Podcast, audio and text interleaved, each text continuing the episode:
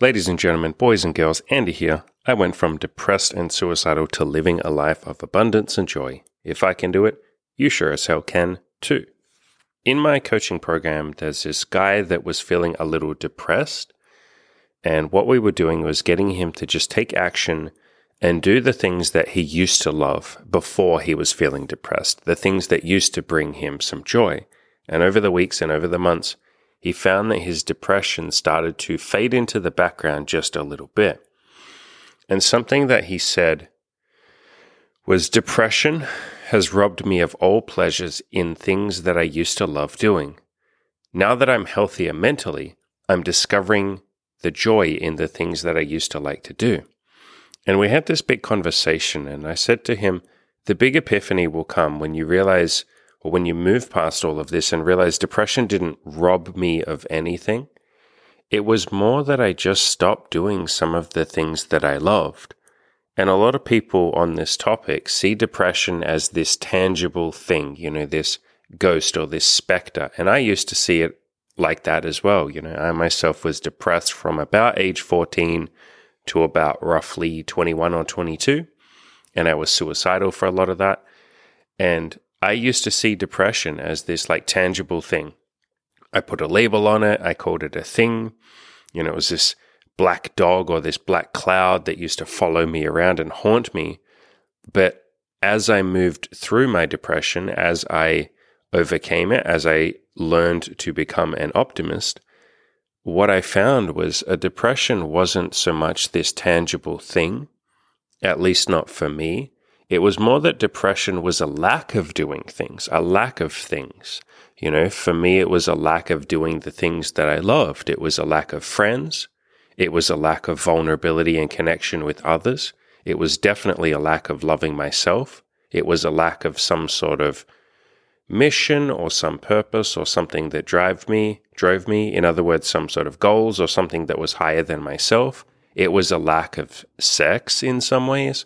It was a lack of progress. It was a lack of feeling like every day was a tiny bit better than the previous one. It was a lack of feeling like I mattered. It was a lack of feeling like that I could have any impact on the world or even on my own life. It was a lack of feeling like I had any control. You know, it was a lack of feeling like anyone really cared about me.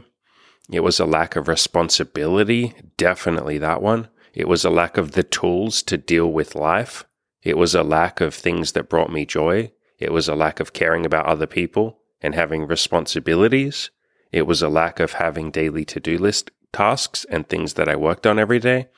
It was absolutely a lack of hobbies, a lack of interests. It was a lack of going out and trying new things. It was a lack of exploring. It was definitely a lack of going outside. I stopped going outside for a really long time. It was a lack of energy because I wasn't sleeping, so it was that as well a lack of good sleep. It was a lack of keeping up basic hygiene and grooming. You know, I sort of stopped showering, I stopped trimming my beard, I stopped putting any effort into my appearance. It was a lack of trying. I kind of opted out of life. It was a lack of feeling like the universe was there for me. It was a lack of exercise. It was a lack of feeling like everything would be okay.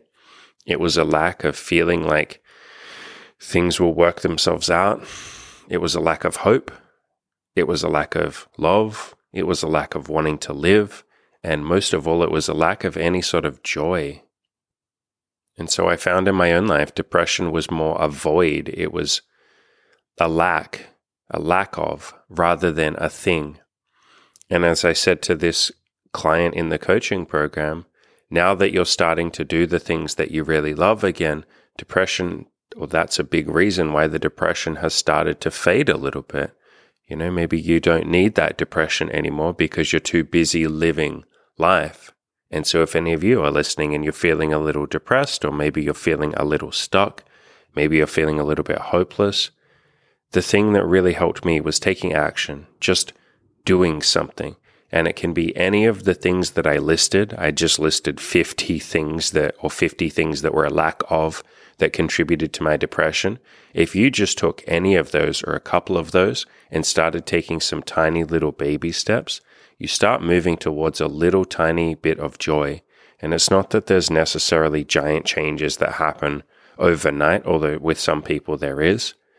But it's often just taking those little tiny baby steps, even if they seem insignificant, they seem like they won't make a difference, they seem like they don't matter, they seem like they're not going to be life changing. But those little bits and pieces do add up slowly over time. And that was how I worked through my depression. My parents, when I was really depressed and my life fell apart, and I went back to live at home with them, and I was just a complete wreck at that point. I just wanted to die every single second. I'd felt that way for years, but it all came to a head when I all, I fell apart and moved back with my parents. And all they did was every day they just gave me a list of some to-do list items to do. You know, like do the dishes, vacuum the house. And these tasks seemed so insignificant to me. They seemed like a waste. What is the point of doing the dishes if I want to die?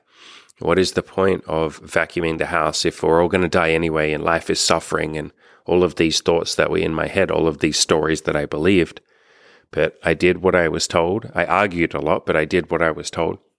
And I found that as I just slowly started taking these baby steps, even though they seemed completely like a waste of time, I would do the dishes, I would vacuum the house, and then slowly I worked up the courage to go out and mow the lawn.